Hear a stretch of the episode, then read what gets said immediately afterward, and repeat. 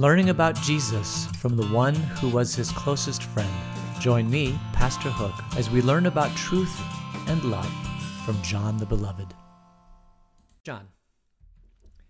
So, last episode we were in First John chapter 1 verses 5 through 10. We looked at this concept that Jesus is the light, and then we talked about sin and forgiveness. And you'll have to remember that John lived in a culture that was very Jewish Ten Commandments centric culture. And so when John talks here, he's talking about how all of us sin, but all of us are forgiven from Jesus.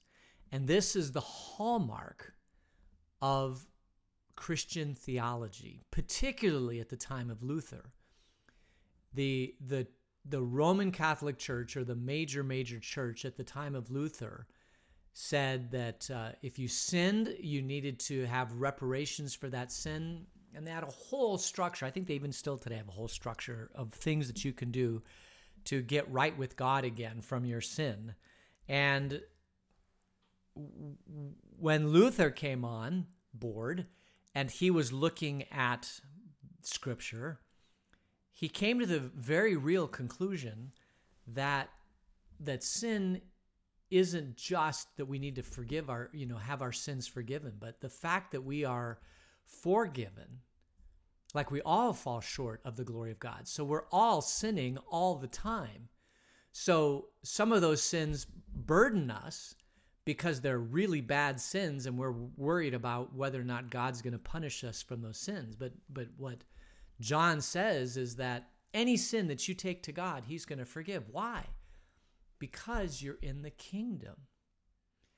And Luther saw this. He said, the, These things that you're, the church has no power over me because I'm in the kingdom and God loves me and any sin that I, I take up to him, he'll forgive me for. I don't need, I don't need somebody else. I mean, it's great to have somebody else to say yeah god still loves you. I mean that is a that is a great thing. There's no problem with that at all. And in the roman catholic church this is this authority is given to priests. And so you go into a confessional booth and you tell the priest everything you've done that's sinful and the priest will say god forgives you those sins.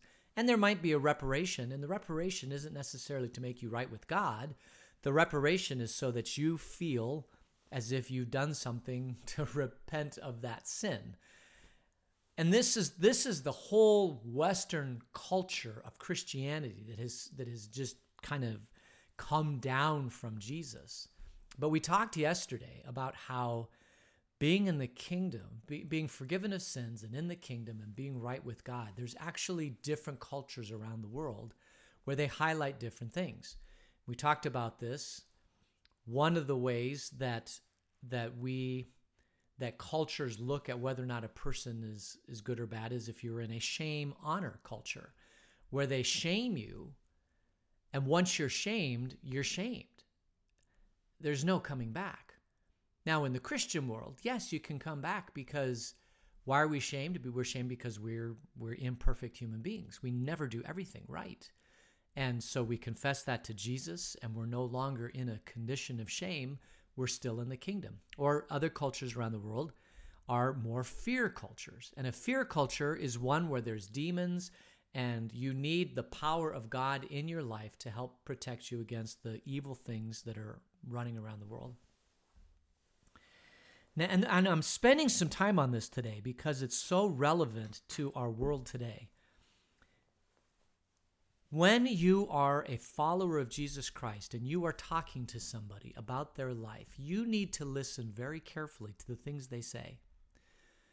If they say something like, This is what I've done, and I don't think God will ever forgive me, then our Protestant forgiveness of sins theology is fantastic. As a matter of fact, I was reading or watching a story about a soldier who came back uh, from the war and while he was serving his country, he did some things that were that his country asked him to do, but he just couldn't forgive himself. And this pastor then sat down with him and said, You're a child of God, you've been forgiven. Confess that sin to, to God, and you will be forgiven. And he confessed that sin, and this weight of burden of sin on his shoulders went away, and he was so happy and pleased. And that works great until the next sin, right? And so before Luther, it's like every time you sinned, you had to you had to repent of that sin. But Luther understood that forgiveness of sin was like a cloud or an umbrella that followed you, that you live in a state of forgiveness. You don't have to repent of every single sin. Well, another way of looking that is when a person, another way that you could look at that is when a person says, This isn't what I've done, but a person says, This is who I am. In other words, I can't stop sinning because this is this is how God created me. And because he's created me this way, I'm so compelled to do the things that my that my natural human self does. Now Paul actually addresses this in some of his letters. He'll say, "Why is it that we do the things that we know we shouldn't do and yet we still continue to do them?" And then Paul follows along and says, "But you've been forgiven for all those." But what Paul is ta- talking about there is that sometimes when you talk to somebody, they will say, not words like, this is what I've done, but they'll say words like, this is who I am. Now, there's a perfect example of this recently in our world today. And I, I, can't remember the girl's name and I can't remember the situation. I can't remember the college, but apparently, when she was in high school, she said a racial thing, a racial slur with a group of friends. And one of those friends was very offended by that. Instead of going to that girl and saying that offended me, he kind of held on to this. She got accepted into a college. I can't remember what college it is. And then he released a videotape or an audio tape or something of her saying this. And the college rescinded her application. She's no longer able to go to this college because of something she did a long time ago. Now, this type of thing is called cancel culture, and it is where people it's not like a forgiveness of sins thing. It's a this is who you are type of thing. In other words, you violated the social contract of how we should live, and you are not a good person. And so we're putting this label on you that you're a bad person. And because we put this label on you, it's going to stay with you for the rest of your life. And that the Christian church has not done a very good job of addressing this situation because we, as the Protestant Western church, think in terms of, well, yes, you said something bad when you were in high school. So confess that sin to God, and God will forgive you. You're still in the kingdom, and life is good. But that's not quite true because the world around her still thinks that she is a bad, evil person.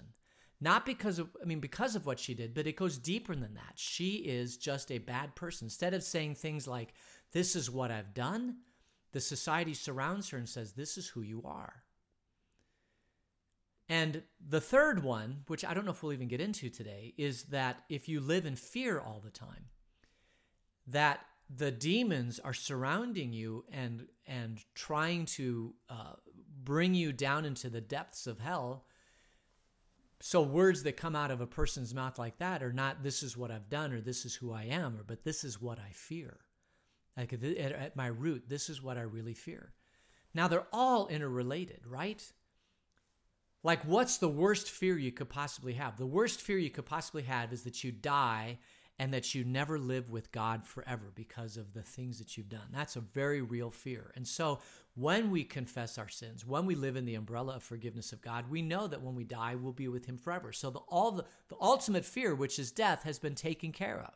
So it's like every other fear really is subservient to that one fear, which is that when you die, you will be safely in the arms of Jesus forever and for eternity. Though that's fear language. And and we know that as Protestants that when we are when we you know ask God for forgiveness, he forgives us, we live in his kingdom and all that. So that fear is taken care of. But the whole sh- the sh- honor shame thing we haven't uh, addressed that really well. Every time a person speaks words of shame to modern day Christians, they hear it as words of sin and forgiveness. And so we try to deal with that in terms of sin and forgiveness. And it doesn't help because it's not the sin that's bothering them, it's the fact that they're living in shame. They think they've been outcast from society and that there's no coming back from that. Because once you've, this whole idea about cancel culture in our world today is that once you've kind of revealed yourself as being a horrible person, this stays with you for the rest of your life and there's no redemption from it. And the church is so powerless to help people who are in this world. There's a story that is actually the longest encounter of Jesus with anybody in the New Testament. It comes from John, and it's it's the story of Jesus encountering the Samaritan woman at the well. I just want to read this real quick. It's John 4, 1 through 26. I want I'm sorry it's kind of a long, it is the longest one, but it I just want you to listen very carefully. Um, now, Jesus learned that the Pharisees had heard that he was gaining and baptizing more disciples than John, although in fact it was not Jesus who baptized, but his disciples. So he left Judea and went back once more to Galilee. Now he had to go through Samaria. So he came to a town in Samaria called Sychar, near the plot of ground Jacob had given to his son Joseph. Jacob's well was there. And Jesus, tired as he was from the journey, sat down by the well, and it was about noon. When a Samaritan woman came to draw water, Jesus said to her, Will you give me a drink? His disciples had gone into the town to buy food. The Samaritan woman said to him, You are a Jew, and I'm a Samaritan woman. How can you ask me for a drink? For Jews do not associate with Samaritans. So I'm just going to stop there. If you've ever heard a sermon on this, it's very curious. Most people went to the well during the morning when it was cool. They got their water for the day and they went back. The reason she was coming in the afternoon, in the heat of the day, is because she had been cancel cultured from her community.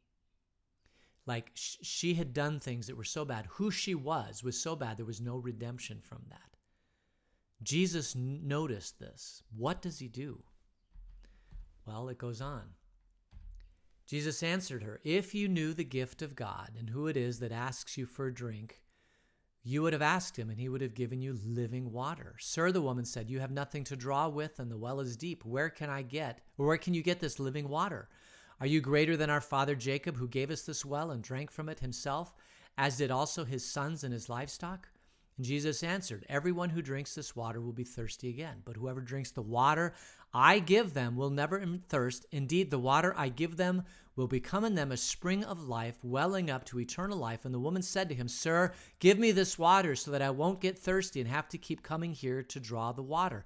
And he told her, Go call your husband and come back. So, really quickly, Jesus talks about living water. Now, we know that this living water is that you are in the kingdom of God, that God forgives you and loves you, and you are safely in the kingdom. And that that is even better than the water that could have come out of the well. The water that can come out of the well gives you life and sustenance for a day or two days or whatever.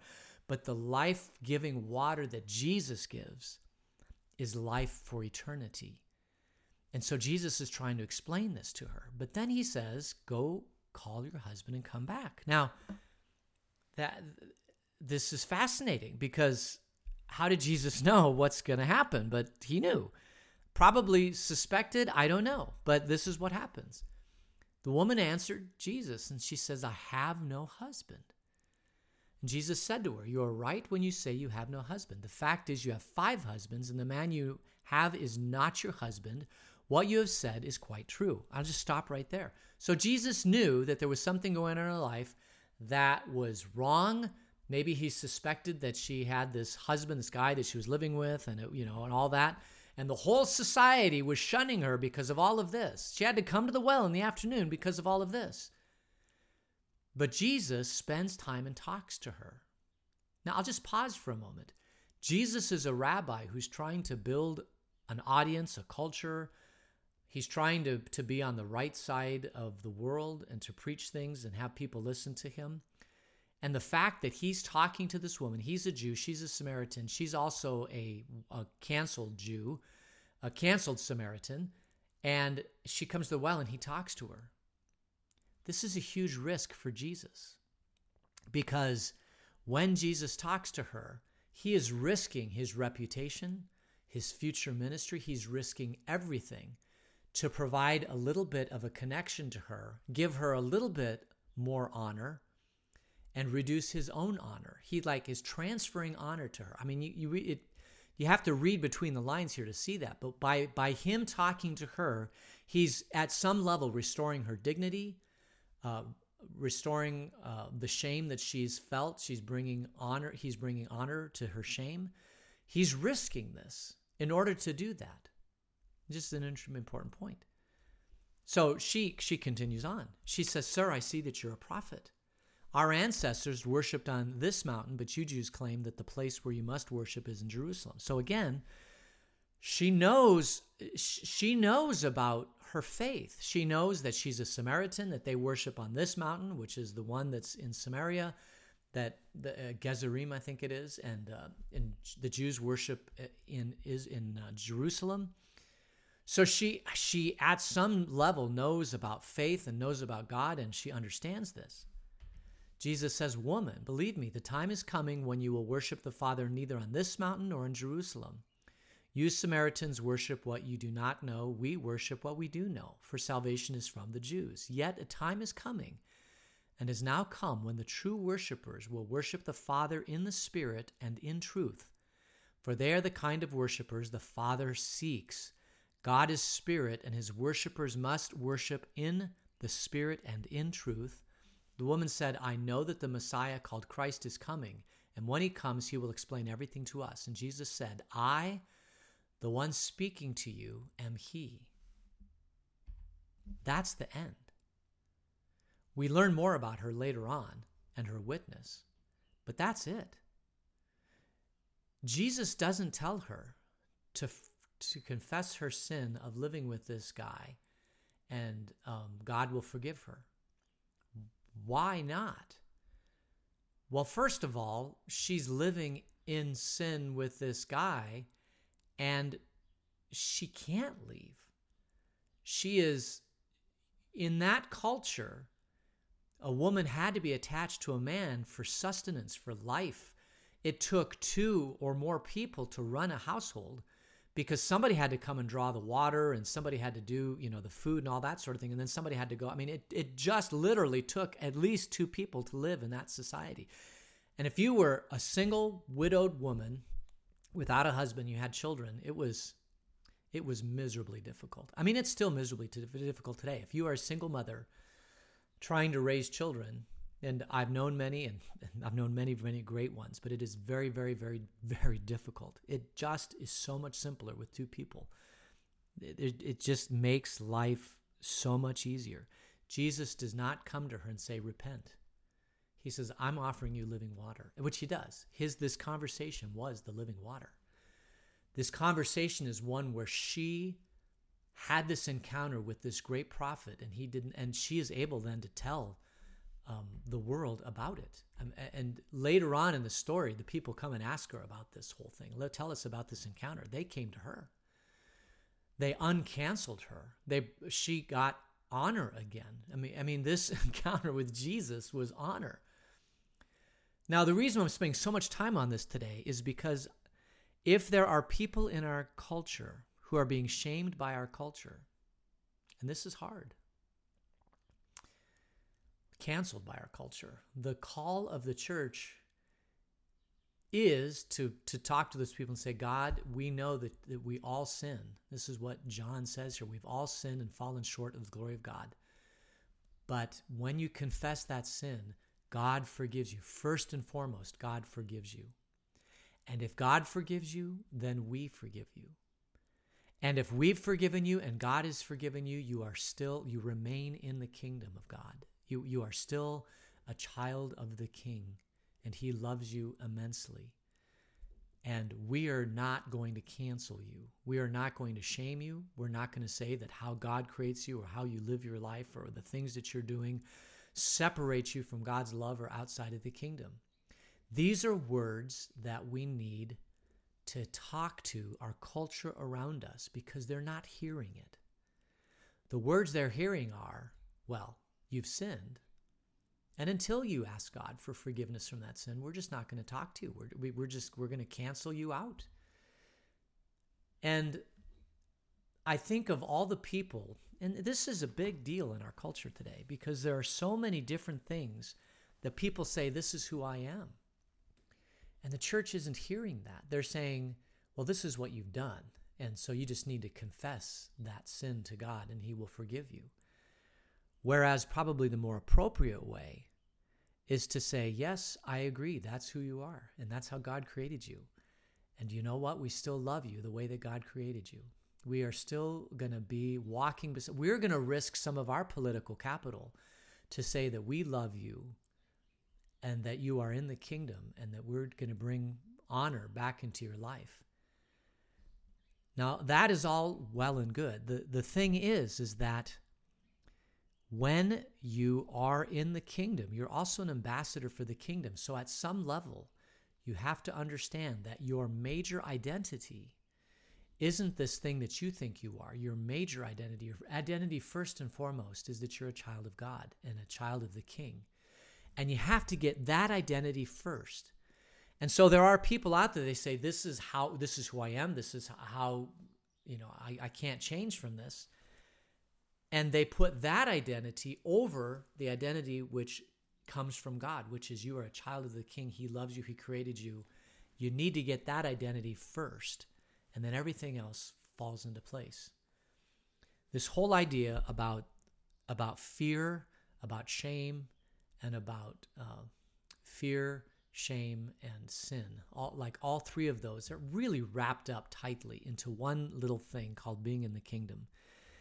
And we just need to be very, very careful when we listen to somebody and, and they if you're talking to somebody from a culture that's a power shame culture uh, a power fear culture you can talk about how god forgives you you can talk about how you're still in the kingdom but what they really really need to hear is that the power of the holy spirit is living in their life and is protecting them from the evil one.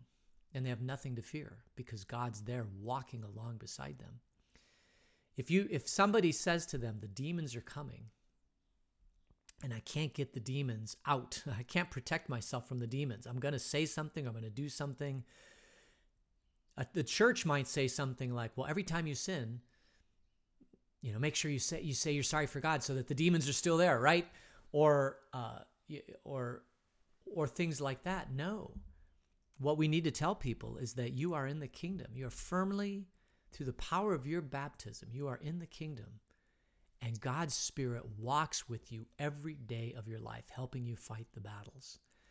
And that will provide comfort for fear if you've got if you believe the demons are you know surrounding you if that's the culture that you live in that is more comfort than saying well every time you sin you need to ask god for forgiveness or even perhaps saying that you live in this state of forgiveness with god and that you're firmly ensconced in the in the kingdom what a person who lives in this this power um, this fear power culture they just need to hear that that god's power is with them. So I, I i apologize for spending a lot of time on this and but i think it's an important lesson because what john says is true. If we say we have no sin we deceive ourselves and the truth is not in us but if we confess our sin god who is faithful and just will forgive our sins and cleanse us from all unrighteousness but he does more than that. He also doesn't kick us out of the kingdom. He brings us honor and he brings us his spirit's power. All of these things are in this idea of being a child of God and living in the kingdom. And Western church has really focused so much on the forgiveness of sins aspect that we've kind of lost sight of the other two. And the and the other reason why I bring this up is because we have so many people that come from different cultures and then they create cultures. Generations have different cultures. Like my cult, my generation is definitely uh, you know a sin forgiveness type of culture. You know, justification is great for me. But some of the people who are younger than me, like my kids and my grandkids, they may live in a culture that's radically different from how I think about the world. And so I just need to be very careful when I talk to them. And I also need to be careful to understand what God really truly does say about things. Because if a person comes to you, like the woman at the well, and says, This is kind of who I am, and I can't change because it's who I am, it's, a, it's an identity then say to them, Well, God loves you, and we love you, I love you, and I will risk my uh, honor to love you as much as I can. And the one thing I want you to know is that while this may be your identity, you have another identity, and that other identity is being a child of the King. And because you're a child of the King, you have all the honor and the rights and privileges, just as you are from being a child of the King. Um, I, I, did want to say one other thing. The, the Western Church, um, early on, early, early on, when we baptized somebody, we basically just baptized them. I mean, these encounters in Acts, there's a there's a brief encounter, but ama- amazingly, all these encounters are very quick and rapid. As a matter of fact, on Sunday we talked about Philip and the Ethiopian eunuch, and Philip explains about Jesus, and the Ethiopian eunuch is like, I want to be baptized now. And Philip says, Great, when we get you in the kingdom, you're in the kingdom now. Somewhere along the line, around 300 to 700 AD, you know, it became that when you're going to baptize somebody, you had to tell them all the different things about the kingdom before they were baptized. Then you had to get a commitment from them that they would try to live their life according to that and that's really the basis of the whole entire um, idea about about you know Western Christianity is that you know you have to make this assent that you're going to live your life for Jesus, you're going to follow Him or whatever. But in the early early church, they just wanted people to come into the into the kingdom. Like Peter preaches on Pentecost this uh, this wonderful sermon, and they said, "What should we do?" And they were cut to the heart. And Jesus says, "Well, just repent and be baptized. Let's get you in the kingdom." And they did. 3,000 people were baptized that day. The reason why I bring this up is because I think the historical way of looking at this from the church is that Bap- it's it's like the difference between the police force and the army. In the police force, you say I want to be in the police force, and then you learn all the things about how doing how it is to do police work, and then you graduate from the academy, and then they enter you into the police force. That's how the police force works. The army's different. The army is we'll bring into the army. And then we're going to teach you, we're going to find something that you can do to help us in the army. We will do everything in our power to help you. And even if you end up with some dis, you know, disablement or we're going to we're going to work around you and try to find a way for you to serve. And my understanding of the kingdom is we should be more like the army. Just take anybody and then work with them in the kingdom to try to figure out how they can serve God in the kingdom. We, we want them partnered with us to serve God to be the hands and feet of the world. It's not like this this police officer thing where we're trying to, um, you know, they prove their worth and then we bring them in. No, God has worth for them, and we'll bring anybody into the kingdom. Which is why I like the idea of infant baptism. It kind of points that out that we'll take anybody for the kingdom and then we'll let God work in their hearts and their lives to figure out how they can serve God. All right, I've gone way too long on this, but I just wanted to kind of point that out because it has been it's been on my heart actually for a long, long time. And this is just a perfect opportunity to kind of share these thoughts with you because of what John says in 1 John 4, uh, 7, 8, and 9. So let's close in prayer. Dear God, Thank you for your forgiveness. Thank you for your honor, and thank you for your power. Be with me today and every day. In your Son's name, amen.